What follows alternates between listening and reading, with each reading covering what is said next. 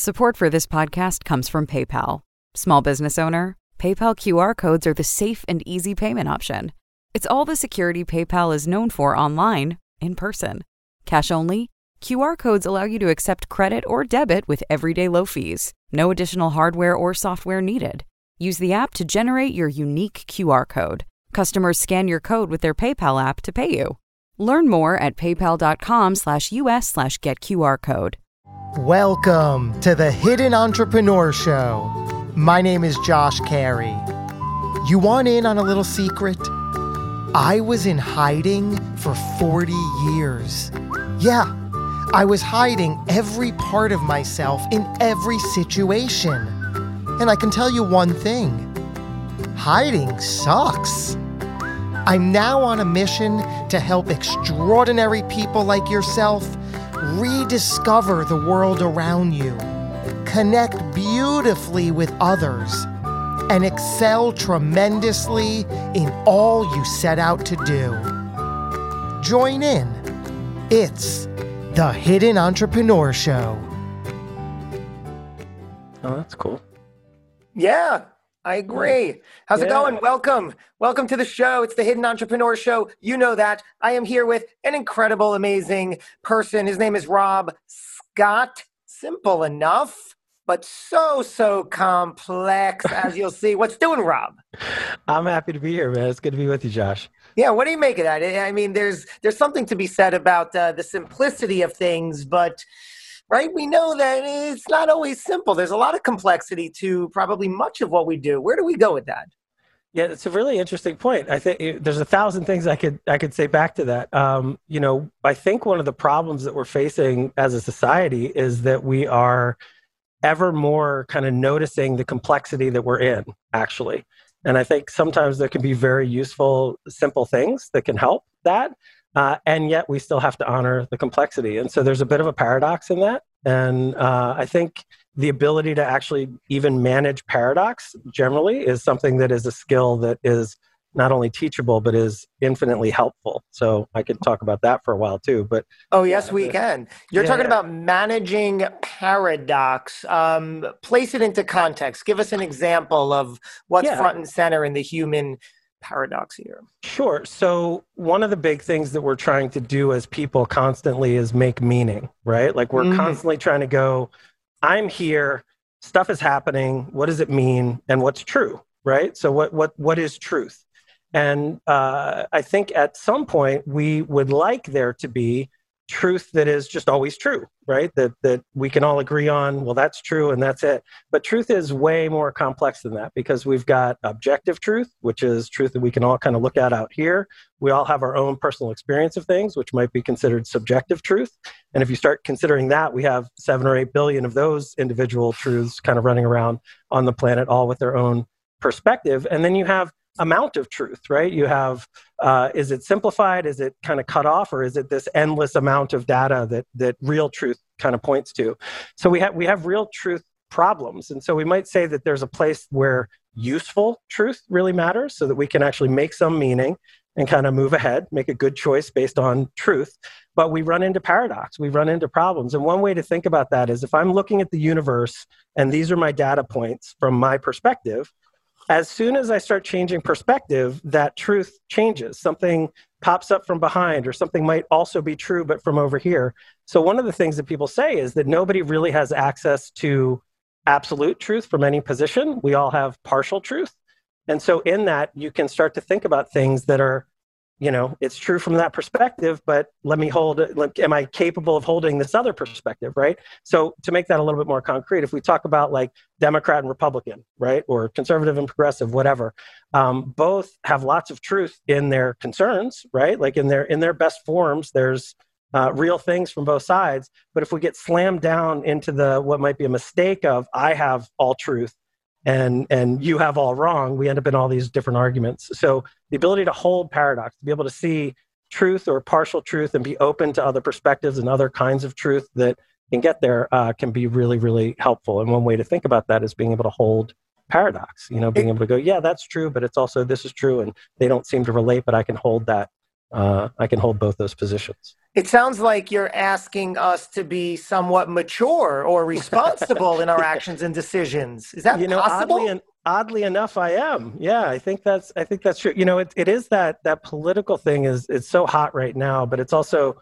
you know, if we got near any kind of Thanksgiving time when everybody kind of heads home, we always end up in these political discussions with some family member that's on the other side of something, right? And I really do think that that's a useful story to think about is if you're talking to somebody who's so slammed down into knowing truth, like this is right, this is the right one, somebody else who has other ability to hold their partial truth, their own partial truth, maybe even other perspectives, the ability to hold more perspectives, you're actually taking in more of consciousness. You're actually taking in more perspectives on truth, which is uh, more advantageous, right? I love so, that word. I saw that yeah. word coming, like in slow motion. Yeah. You had that slight pause, and I'm like, "Say advantageous." It's there just such a good yeah. word.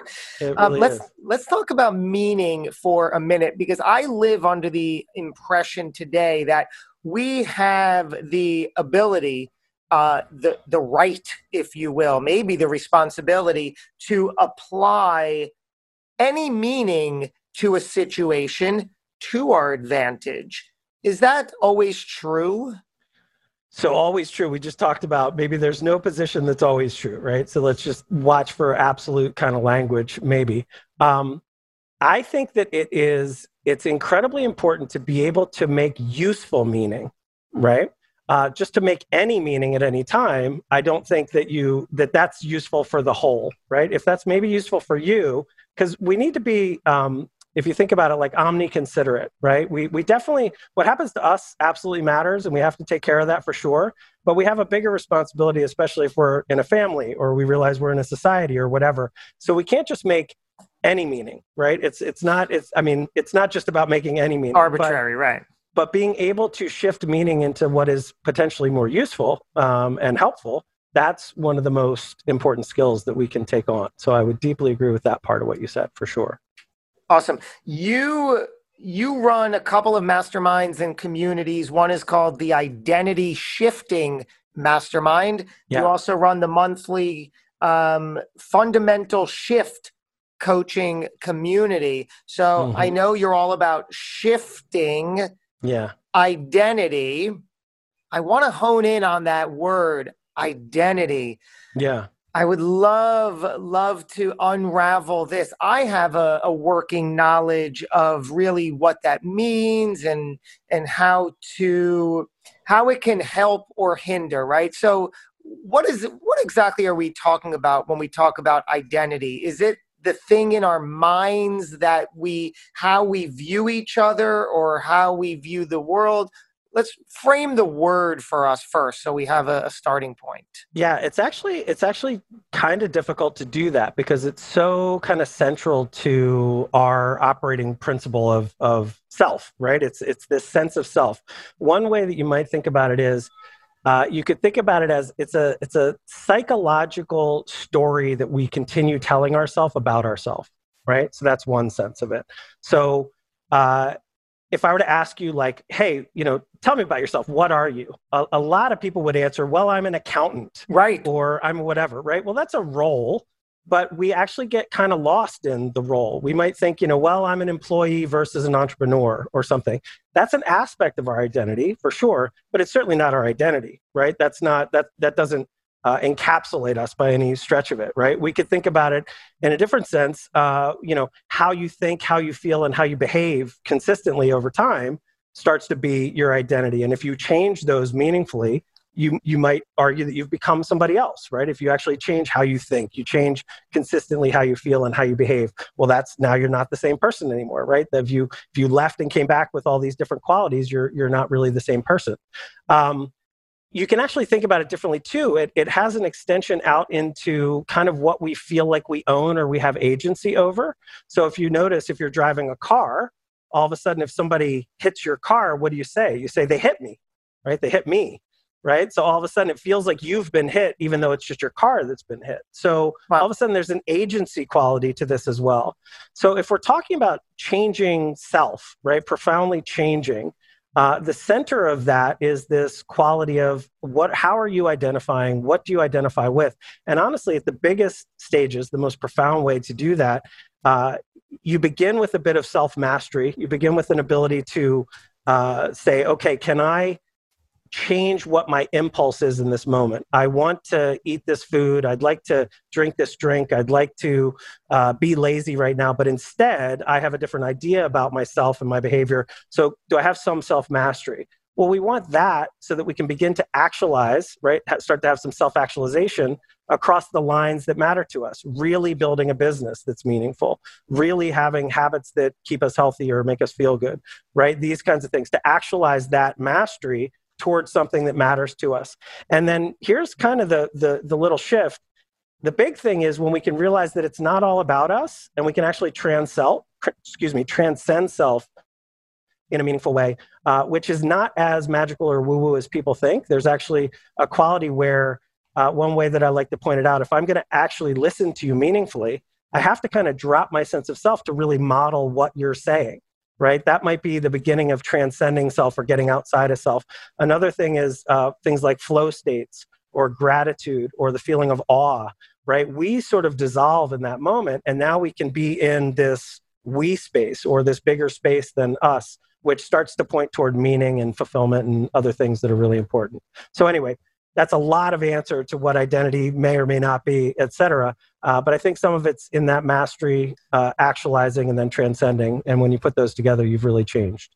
Yeah, it took me uh, decades, really. Part of my story, I spent 40 years hiding, really hiding my true yeah. talent, power, ability, skill in exchange for seeking approval. I feared that if I showed up doing something good, something worthwhile, something that I am very capable of doing, and you saw this, it might shine a light on your on your insecurities and you wouldn't mm-hmm. like that and therefore you would retaliate and I wouldn't have felt powerful enough to to understand how to um how to take that on. So I just avoided it, which created all that internal struggle. So those strife. are those are strategies of self, right? There's there's strategies in there that are patterns that are how that self is trying to survive and stay safe, right? And so putting some of that down, you found a way to meaningfully change and get past that. And I would think that you would feel very differently about yourself now than you did then. Yeah heck yeah that's my story yeah. that's yeah. That, that's I, I i love where i am today and where i still have to go and that path and that process so mm-hmm. absolutely yes and and a lot of it is exactly what you said i had to um i had to deliberately and consciously change the impulse to I'm going to take a nap. Oh, I'll do that later. Yeah, I'm yeah. not that kind of person. And then telling yourself, either consciously right. or subconsciously, that no, no, no, I don't do those kinds of things. I'm really this kind of person. I usually, you know, I, am more timid than that. And then mm-hmm. you wear these labels, right? We can get into the label conversation. Is that is that the same different side of the same coin when we're talking about identity, or is labeling how we label? Ourselves completely different? No, I don't think it's completely different. It's it's absolutely in there. Um, you know, I do want to break it down back to to thought. I think to mm. a, a huge degree, human beings almost seem lost in thought quite often, right? So, uh, and I, I mean, if we were to break down thought into two things, there's there's these unconscious impulses, right? So, you know, your heart is beating right now without your conscious attention, right? So there's there's systems that are happening and things that are going on for you, but psychologically as well, right? Meaning making that you're doing that you're not really considering or playing a part in. That moment oh. when you just do act lazily but you didn't even consider it. It just you sort of found yourself there. Or when you're driving a car and you don't even realize you were driving, you got all the way to the place, right? So there's all these unconscious kind of drivers that are habitual, that are happening all the time. Many of those that are driving uh, thought and meaning making, as we were saying before, are patterned in, right? Oof. And many of them are survival things over different things that have happened somebody said something once or we had abuse or you know uh, bad parenting or bad messaging that came in whatever right those things get set up and we, we didn't choose them consciously But now we're patterned in a certain way where we believe certain things about ourselves. We believe certain things about the world. We have strategies like you described where I just have to hide, right? My, my best strategy is to hide instead of uh, really going big because big feels scary or new or different in some way, right? So there's the whole unconscious piece to some degree. That needs to be addressed if we really want to heal some of those things. And what's so difficult about that is it's unconscious, right? We, we can't see it. It's not obvious to us. So the only way we really can see that is we see the effects of that, right? We start to, we all of a sudden we wake up and we go, man, I am lazier than I want to be. Or I do keep having these big opportunities and I self sabotage. Mm. Or I do consistently procrastinate or whatever. Now, some of it might become more conscious. We might actually hear in our mind, I'm not enough. I'll never make the money. People don't like me, whatever. Now we're starting to get over into the conscious mind. And the conscious mind has a whole set of tools that are really important there as well. So, one, can your conscious mind know the difference between what thought is and what experience is, right? So, what like a little meditation practice might be able to point out to somebody, right? Most of us are really losing the ability to focus in a meaningful way. We can't stay on one topic because we're skittering around because of the calls to our attention from technology and social media and all the things. Uh, many of us just tend to ruminate all the time. That might lead to anxiety or depression or whatever, right? So, gaining some skills around what am I doing in my conscious attention as well right? If we can start to master that, if we can change how we're consciously thinking and some of our unconscious thinking patterns, now we have this deeply meaningful way to rewrite our sense of self in a way that actually changes how we feel about things, how we behave, and sort of expands out from there. Uh, at, at the center of ourself is this meaning making thought kind of game that we're doing. I'd love to compare some notes with you on sure. how I did it and am doing it, and and then you the same. So yeah. um, a few years ago, I was I was at my lowest. We know all those years. Finally, two small children staring me lovingly back in my face. I realized in that moment, okay, I get it here. I see what's happening. I'm the child in this circle here. Mm-hmm. And at that point, I said, I can't continue down this path because projecting myself 15, 20 years into the future when I'm now an empty nester, did my best to raise my children who would have seen their father as this feeble, weak, small minded man, depressed, angry, frustrated. How do you think they're going to see the world, right? Yeah. And 20 years down the road, I wouldn't be able to really live with myself knowing that that's how they're into the world. But I said, you know what? I can make the change now. And that was strong enough finally for me to make the changes. So, what I started doing that you said was starting to take a, a conscious and aware assessment of, okay, what am I doing from the minute I wake up to the minute I go to bed uh, that really aren't serving me that I am mm-hmm. aware I could replace. Let me be honest about this. And small, medium, and large habits and patterns and beliefs needed to go. So yeah. one by one, I started replacing them, not overwhelming myself. And slowly but surely, over a few years now, that builds on itself. Uh, a new pattern comes into play. I then become uh, a, a, a, more significant type of person. My identity mm-hmm. shifts. I can show up better, improved yeah. than I was, attract a more healthier and more powerful people, circumstances, and opportunities into my world. And the whole thing just repeats on itself day in and day out. And every morning I wake up, I often say that I, I, I treat this like I'm in recovery, because in many mm-hmm. cases I am recovering from my old self. So I have to deliberately uh, do the steps again. I, I can't mm-hmm. take any of it for granted and say, oh, well, I'll nap today. I mean, yes, of course you can do those things, but you don't just put everything aside and ride it off into the sunset. It, it, I feel it takes deliberate action each and every day to to continue to build on what you've developed so first off i love that and there's so much there number one that just becoming a parent is a really profound shift in identity, right? There's a new invitation there to take on a whole new aspect. And for many people, you're no longer the center. There's these other things, right? Uh, whether it's one or two kids, right? They're the center now. All of a sudden, they become more the focus, right? You don't totally lose focus of yourself, but there's this other externalization that's a big thing and it matters. Mm. Oftentimes, that's enough to wake us up out of old strategies that we might have just lived through, you know, ongoingly without challenging, but now it's not okay and we've got to challenge it. And so it sounds like that happened to a great degree. Uh, I love how you described it, right? Finding those those beliefs, those thought patterns, those behaviors that change.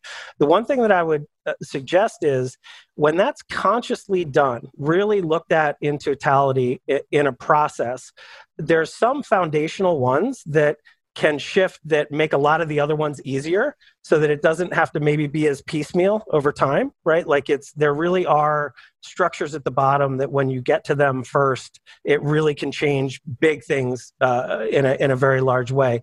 The other thing is that I, I think a lot of uh, coaches and different people default to like willpower as this as like the defining thing which you didn't say that explicitly but it was almost implied in that like well i still have to kind of keep coming back to this as if i'm in recovery or whatever. And by the way i'm 16 and a half years sober myself so uh, i understand that. But I, I personally don't do it through meetings and, and all that stuff. It's for me it really is a change that um, just feels permanent to me right? Yes. it's just a thing that that i don't i don't have any plan of going back to or, or using right? So what is that difference? And i think that really does live more in that unconscious place. Like when you can really change the patterns willpower isn't needed in the same way because willpower is the is the muscle that's needed when it's not you okay? When it's not natural. So an example that i use a lot is becoming a runner right? So let's say we set the goal I want to become a runner this year at New Year's Eve. Uh, many people fail at that, right? Many people don't even buy the shoes. Some people go three times and then quit. Some people do it for two weeks and it doesn't stick. The people that make it often think that it was willpower that did it, and it may be. Willpower is incredibly great, it's powerful, it's a wonderful thing. But the thing that really changed was at some point, their unconscious mind took on, I'm a runner right? They they literally in their sense of self became a runner. And at that point, if you ask a runner, hey, don't run, it's actually more difficult for them to not run at that point, right? It's not an act of will anymore. They just get up and they're a runner, so they put on their shoes and they go running right? It's just it's a part of who they are. And that act of like doing it in a willpower way means that it's not all the way in yet i would suggest okay? And so uh, it doesn't mean that willpower is not useful. It doesn't mean that there's not still growth to do uh, especially on an entrepreneurial journey or something like that. Um, but there are ways to make more permanent some of those shifts so that they are more habituated and automatic rather than needing conscious attention and will. Does that make sense? Yes, it does make sense. Um, I'm not sure if my if my language was not inappropriate, but um, you know, and, and it's all you know. As I said it, I'm I sure might have misunderstood it, how you meant it, but y- no, yeah. So. I mean, yeah. Um, a good example because I think that this is this is valid. So um, I I work out specifically on the Peloton several mm-hmm. several days a week, right? The majority yeah. of the week. That for I, and I love it. I look forward to it. It's part of my lifestyle. Yeah. Uh, it's part of my identity, right? I can say I am somebody who exercises, stays yeah. in shape, and works out. Um, but um, it is also something I wouldn't want this, but it's also something that if there was any less interest, I could say, and then a week goes by and you don't do it. And then two weeks mm-hmm. go by and you don't do it. And guess what? Now, really, you're not so much someone who exercises and takes their health seriously. So, that as an example, I don't know if it's still willpower, and I'm willing to absorb all this and, and see where it goes. Um, but it is something that I have to consciously make time for and say, yeah, I'm I, I'm I'm going to work out today. Sure, of course, you're yeah. right. So I'm not saying there's no willpower involved or that it has nothing to do with it at all. But the ease of it and the part in your life and the sort of default, like I would imagine that if you're really into the Peloton, that you make sure that you make time for it, mm. right? That it's that it's one of those things where yes, it, it takes scheduling and you have to find where it's going to do it. And sometimes it's hard. And there is maybe a worry that if you didn't do it for weeks, like, would I still have the, would it still be as easy to do it? Like, there might be worry that you would lose that quality of yourself. But I know for me working out, like if I don't work out for three days, I'm bothered that I haven't worked out. Like it's Exactly. there's more default to do it than there is Exactly. to not do it. Okay. So let's take like somebody who's becoming an entrepreneur and is really avoiding sales calls. Okay. It doesn't mean that like once you take on, oh, I'm an entrepreneur and sales calls become really easy and in fact something that you enjoy and like, it doesn't mean you don't have to schedule them. It doesn't mean that you may not always get them. It doesn't mean they don't go well, whatever. But there's an ease of doing them that's automatic that doesn't take what it took when it was like something you were deeply afraid of or like for me public speaking right i used to be beyond uh, i mean there's not even a word for it like te- like i just wouldn't do it like it was absolutely terrifying because my sense of self was so fraudulent and so built on uh, self hatred and uh, just really, really bad uh, uh, sense of self. That being up in front of anyone and having my voice shake or doing anything like that was a destruction because I was giving off this idea of like, oh, I'm so cool, right? There was this big fraud fakery in who I was in a way Mm. of being. The shift into public speaking now is actually enjoyable. I look forward to it. I like it. It doesn't make me nervous. I, you know, I'm sure there's an example where in, in a certain crowd, in front of certain people, I would get a little nervous or whatever, but none of that would stop me from doing it. So that shift is so profound that it's it's market. Now it doesn't mean that there's not some willpower involved in scheduling things and doing things, et cetera. But it once it's habituated, it becomes uh, it doesn't require will in the same way because it's been patterned in uh, to your sense of self and your patterns.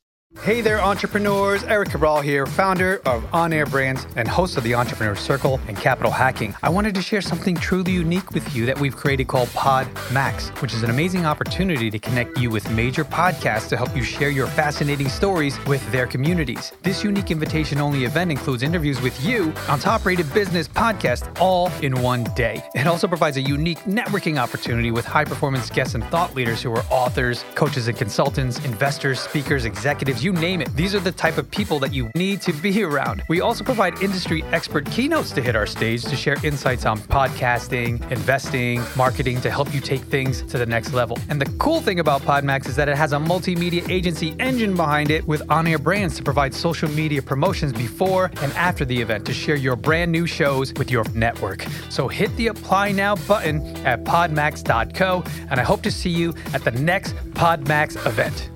I want to I, want to hear um, more of your path, your journey, and then how you overcame, what you put in place, because you've been on this very path, um, you know, 10, 15 years Mhm. now, almost 15 years in this journey. You said you've Yeah. been sober 16 plus years, but even before that, you struggled with, I can't imagine, and I want to get into some of that Sure. including homelessness. And you went from homelessness to VP of technology for a company in a few years. So take us back even prior to the homelessness. How did Rob Scott grow up? What was what was tension or conflict like? What was daily life like? What was living Yeah. like? So I uh, I went through a lot of really uh, very violent um, sexual abuse Oh, for years, um, and uh, dysfunction in the family beyond that. So you know, uh, divorce, some some pretty standard things, but um, also addiction in the house, and uh, just not not feeling safe and loved and okay from a very very early age i started to experiment with drugs and alcohol when i was seven years old Jesus. so uh, just the the standard uh, safety and psychological health uh, was not there Hmm. so i was under such pressure at times that i literally in hindsight could feel kind of the pull from almost like multiple personalities wanting to be to to shut down certain parts to deal with pain and overwhelm and just different stuff like that. So fast forward ahead i have no genuine sense of self that's healthy or loving or okay. I don't feel safe. I don't have trust skills. I don't have these things. And i'm using drugs and alcohol to feel better right almost as medicine if you Sure. will so by the time i'm in my you know teens and early 20s i'm heavily addicted to all the stuff right everything heroin crack like all the all the big things and i end up in and out of all the institutions i'm in and out of jails and halfway houses and rehabs and um, just all the all the places, right? And uh, and repeatedly. And I ended up, you know, at one point I'm living in a car, and then I'm living on the streets, and then I'm, you know, uh, just in and out of jails, and it's really really difficult. And uh, at some point, I had what I call this fundamental shift, right? And that's now the name of my company. Uh, what happened for me was I woke up to the fact that nobody was punching me in the face anymore. Mm. And I was carrying uh, a, a, sense of victimhood and yes. the world is evil and I'm not, you know, I'm not good enough and all these things. And I, at the beginning, where it began for me, like you, I had a moment where it was unacceptable to kind of be the way that I was. And I just thought to myself, because I was really, I mean, I had best friends die, there was suicide, there were other, you know, deaths, there was just bad stuff. I, I said, what if I put all this down? And I didn't even think about becoming anything or faking anything. I just was like, what if I just had no, just didn't have any of those limits? What if I just came as like open to whatever could be? What would change? And that's when I started to go and uh, I got a place to stay. I got a temp job. I started to go up the corporate ladder. Um, and in just a handful of years, I'd gone all the way up to be vice president of technology at this company. In the middle of that, though, I got a really aggressive cancer. I almost died of cancer. So uh, now I'm at this company. I've survived cancer. I've had all this emotional, mental, drug abuse, all the all the different things. And people are looking at me like, "When are you going to write your book?" Like, this is a really interesting story. You own this great house. You've got a great girlfriend. This is your your VP. Like, this is a big deal. And I was, I just thought I, I haven't really begun yet you know? And so it was hmm. 2005. I started a podcast and I wanted to share some of these consciousness tools that I was using with the world. And so uh, there weren't very many people doing podcasts back then. I happened to have a fair amount of people that were listening, listening to me, and a bunch of them all over the world just started asking me for coaching. And I, at first, just sort of resisted it. And then somebody in my life that I cared about was also listening. He was like, I would hire you right now. So I decided to work with him because I cared about him. And it was immediately I knew I was like, oh, I've been doing this my whole life. Like this was even back when my parents were dysfunctional. I was trying to get them to see things differently. And what if we mm. thought about it like this and da da da da da. And it was probably the reason I was effective at all in the corporate world, right? It was one of these things where I was able to get really good results out of other people. I was able to get good results out of myself. And so I immediately was like, this is what I'm here to do. This is my thing. So I had a nice exit from the corporate world went into coaching and I've uh, I've never looked back and I've I've been honing this process of what is it to profoundly change yourself right? I think a lot of coaching is quite often skills based you might get coaching on a sales technique or ah. how do I how do I get nutrition coaching or you know there's there's these kinds of things. Even some therapies very emotional based how do I feel differently about this thing? But there's a more complete change that can be made when we really address at the core uh, some of these things and profoundly change some of these patterns, some of these conscious thoughts, emotional things, behaviors. You start to do that. And now you can, you don't just apply it to a business, you can apply it to relationships and how you show up for how you eat and you know, all the different things that you may or may not want to do uh, become more possible for you. Thank you for all of that spectacular, obviously, story. I'm so glad you shared that. Um, I want to hear how you from from the worst right before it getting better. You mentioned that you were in and out of every institution. There was heroin all kinds of drugs and alcohol. And finally you had that revelation that said uh, i'm not being punched in the face. And we all have our own version of that that the abuse or neglect isn't literally happening in the mm-hmm. moment but we take it with us for years yeah. and years. So you had that moment and you said, okay, what if I just drop all this? And what if I show up openly? Yeah, on paper, that's great. And that's a step. But then what really are the first couple of steps that you need to do? Is it is it prayer and meditation? Is it exercise? Is it journaling? Like, you know, like like what's really to say, okay, I'm here, I may I'm making the commitment, and then what what what do you put in place? Yeah, so the thing that happened for me, and I, again, I think it happened for you in some sense. Your inspiration was children. My inspiration was deep dysfunction and overwhelm, let's say, right? And what happened for me was it was it was a step one without a doubt is awareness you have to become aware of what's going on to some degree. Uh, and what happened for me that was a fundamental shift for me was this profound, deep awareness that was uh, uh very profound. I, I, there's not another word for it. I mean, it was just, yeah. it was overwhelmingly significant to me, where I really saw uh, deep inner workings of the illusion of myself. I, you know, a oneness experience. It was just very, very uh, you know, trippy, if you will, right? It was just like, oh, whoa, like, you know, the ground of reality shook for me. And it was under the pressure of so much dysfunction and upset and and just like what is going on.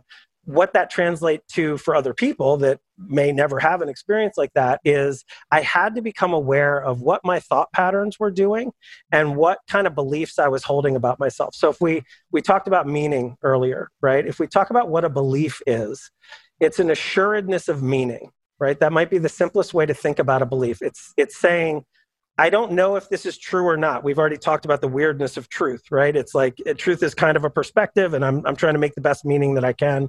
Well, once I believe something, I'm, I'm saying I'm, I'm assured of the meaning. I'm, I'm going to treat this as true, whether it's true or not. Does that make sense? Of course. Okay, cool. So if I've got limiting beliefs going on for myself and I'm not aware of them, I have these truth things happening like I'm not enough, or I'm bad at sales, or nobody likes me, or I'll never succeed, or I'll never have the money I should have, or whatever. And if those are running and I'm not aware that they're running, they're just in the background, they are just like rose colored glasses, they're literally changing my view of the world. Mm. They're changing how I'm going to interact. They're changing what I'm going to choose to do. They're changing the whole game for me. So, awareness is step one. And awareness itself can be curative. Sometimes you can see that and you can go, wow, that doesn't fit. That's not true at all.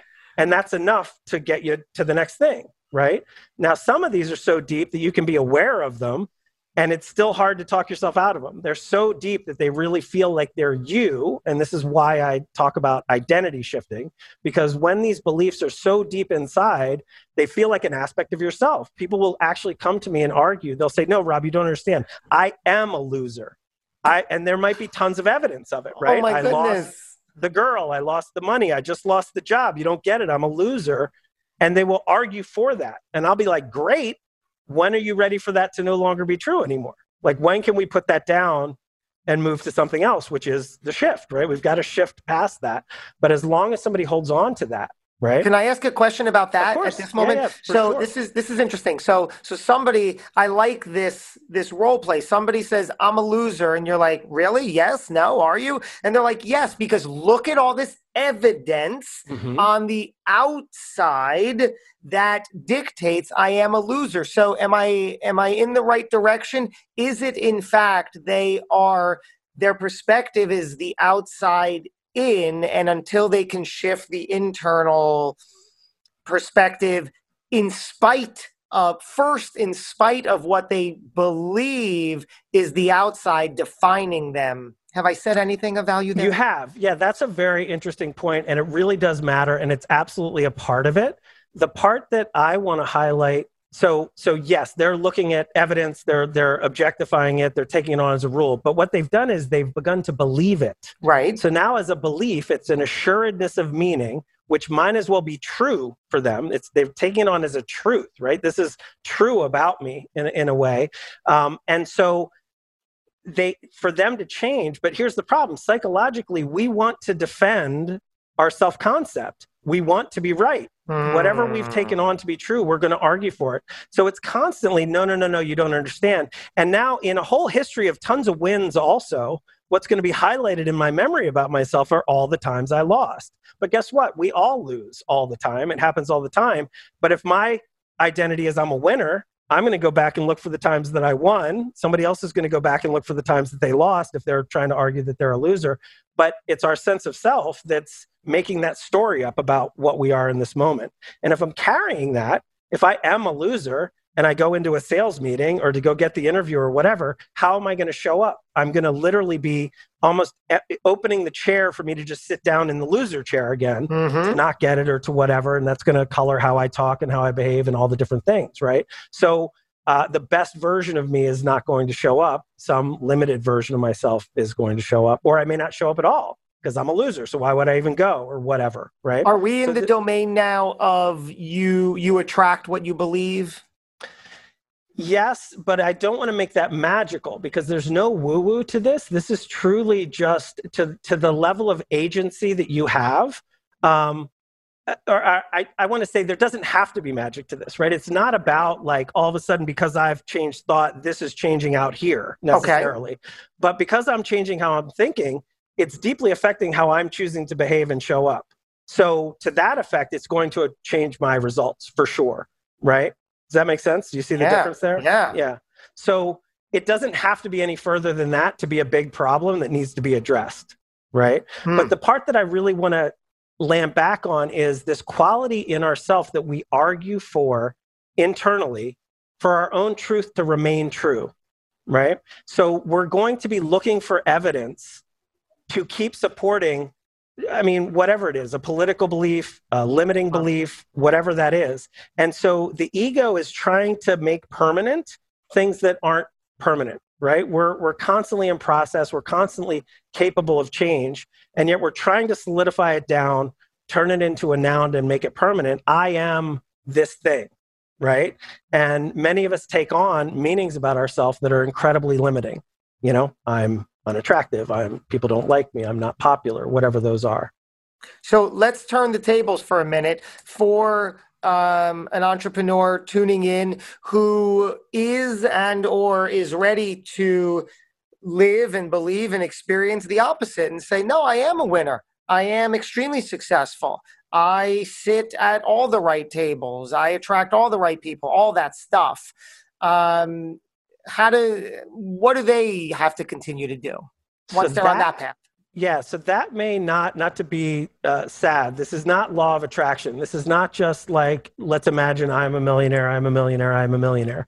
Uh, the problem with that is that if you're not a millionaire and you're saying that to yourself, you're you're going to feel you're not true. You're lying to yourself, right? And your your mind is going to know that, right? So there's there's no uh, there's no real honor in that, and it's it's not going to work out. So the choice in if we if we can find the the negative lenses as i call them negative lenses that we're taking on if we can see those and and choose a new one the choice of the new one is actually really important.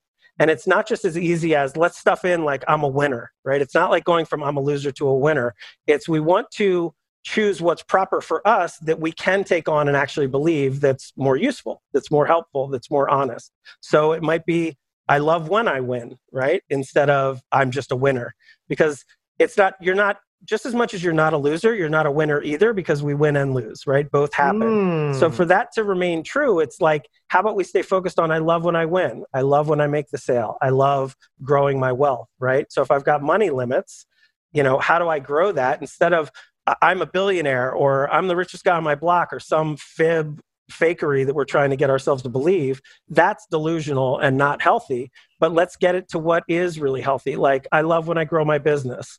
Um, i love when i show up and do a great job on a sales call right? Those types of things grounding those into the unconscious now we start to really uh, show up in a way that's profoundly different and we can start to apply some of that self mastery and move toward actualizing it's very interesting how you literally separate the law of attraction, which I subscribe to.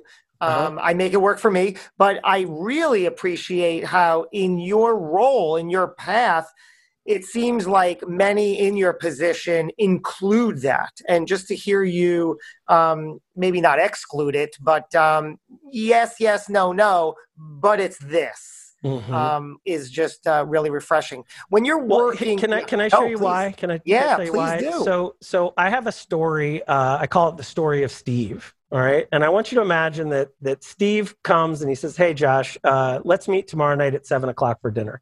And you're like, "I can't wait, Steve. You're one of my favorite guys. Let's do it."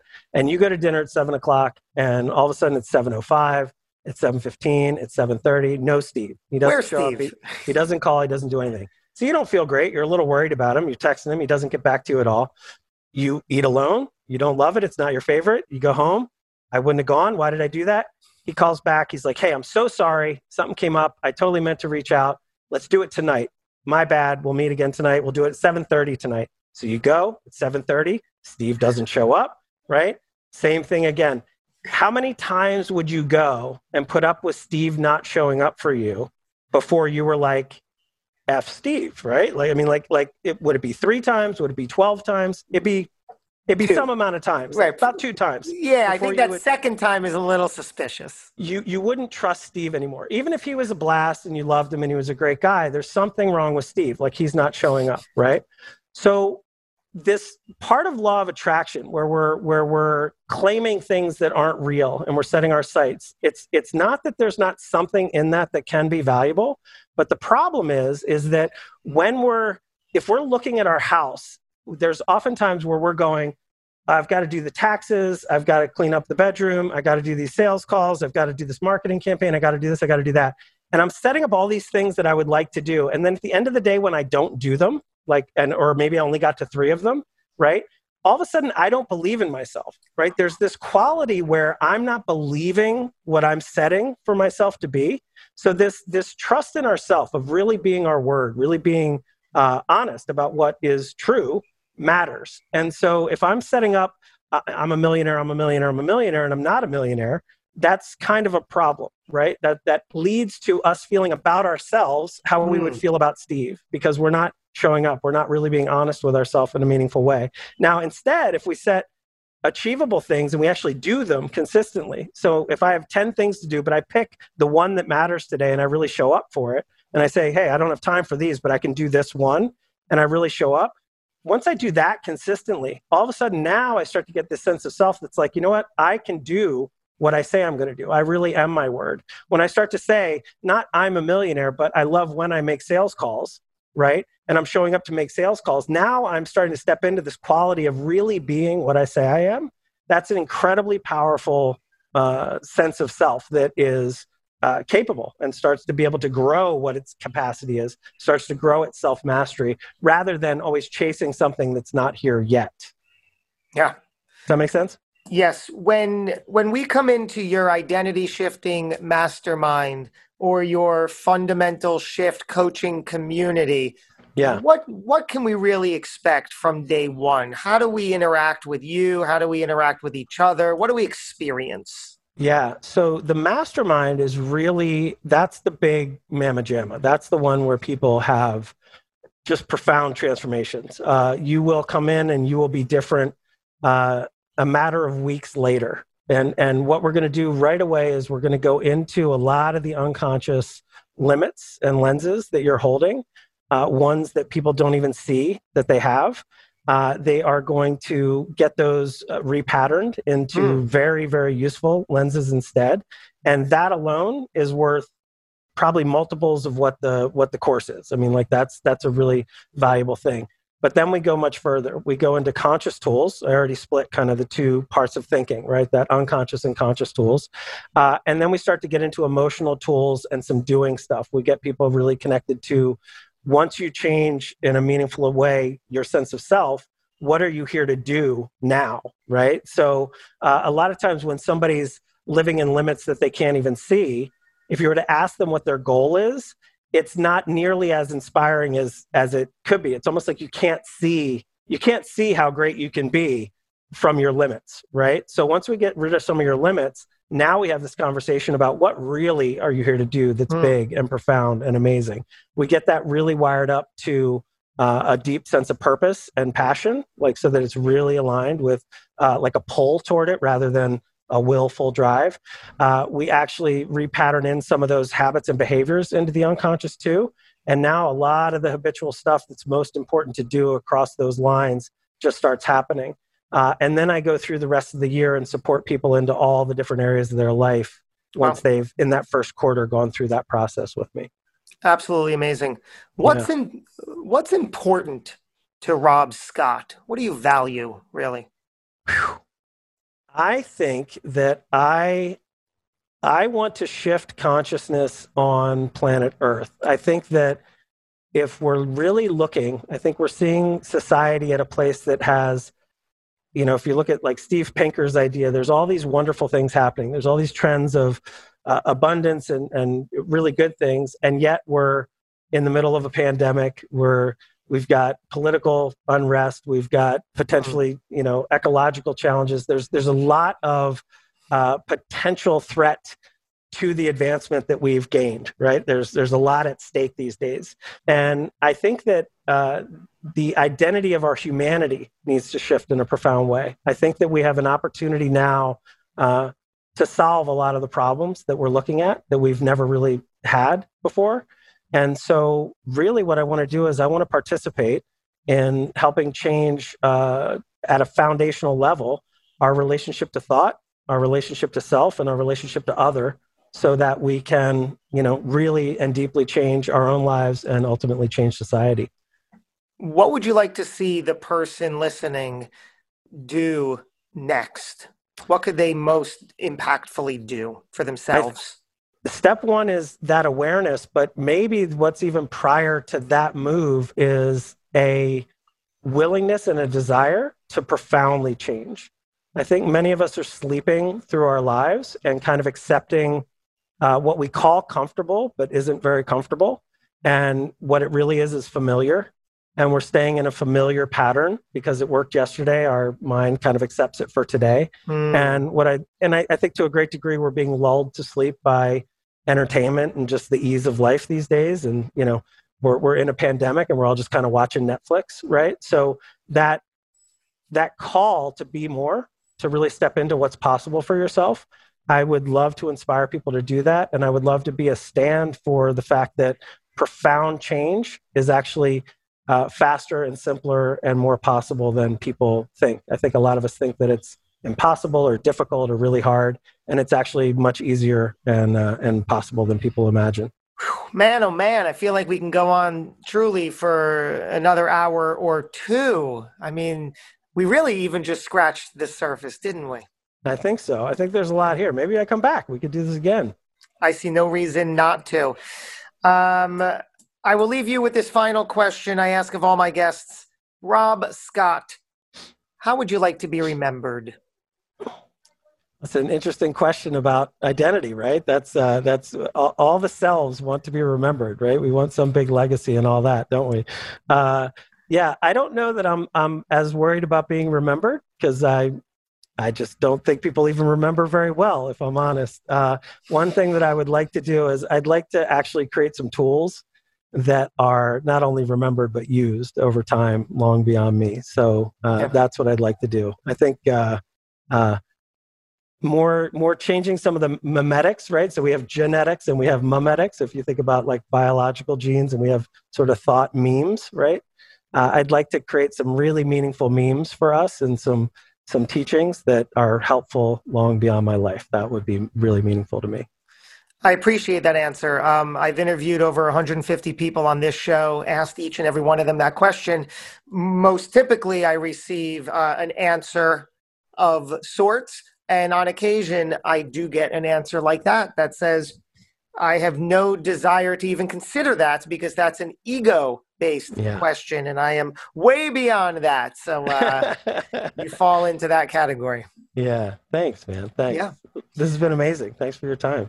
I, I, appreciate that feedback. It really has. Um, and I have, yeah, I mean, we have to get you back at some point because I have a whole page of notes that we couldn't have even dove into. So um, yeah. I, I, I, know that this topic is certainly more than a, uh, a 45 or 50 minute conversation, right? It yeah. takes a little yeah. bit, yeah, to scratch the surface. Um, sure. How can people keep the conversation going with you? Uh, they could go to robscott.com. They can uh, from there they can find all my different social media things, and uh, there's definitely some free tools there and useful stuff. I've got a little mindfulness challenge that's got a little teaching in it. We've got some fun things, and uh, you know they can apply to talk to me if they're interested in doing any of the coaching stuff that I do. So, wow. yeah, absolutely amazing. The man, Rob Scott. I appreciate you and your time. Thanks, and man. I and I appreciate everybody's time tuning in. Thank you for spending it today. If you liked it, tell a friend. Keep your reviews coming in. I really appreciate reading your kind words. You know, we're going to do this again before too long. Another episode not too far behind. Until we do it, thanks for tuning in. Go get them. Thanks for listening to the Hidden Entrepreneur Show. Make sure to subscribe through iTunes or Google Play so you can get notified every time we publish a new episode. And we'd love to hear your thoughts with an honest review on iTunes. Finally, follow us on your favorite social media platforms to keep the conversation going with Josh Carey and today's guest. Until next time. This podcast is a part of the C Suite Radio Network. For more top business podcasts, visit c-suiteradio.com.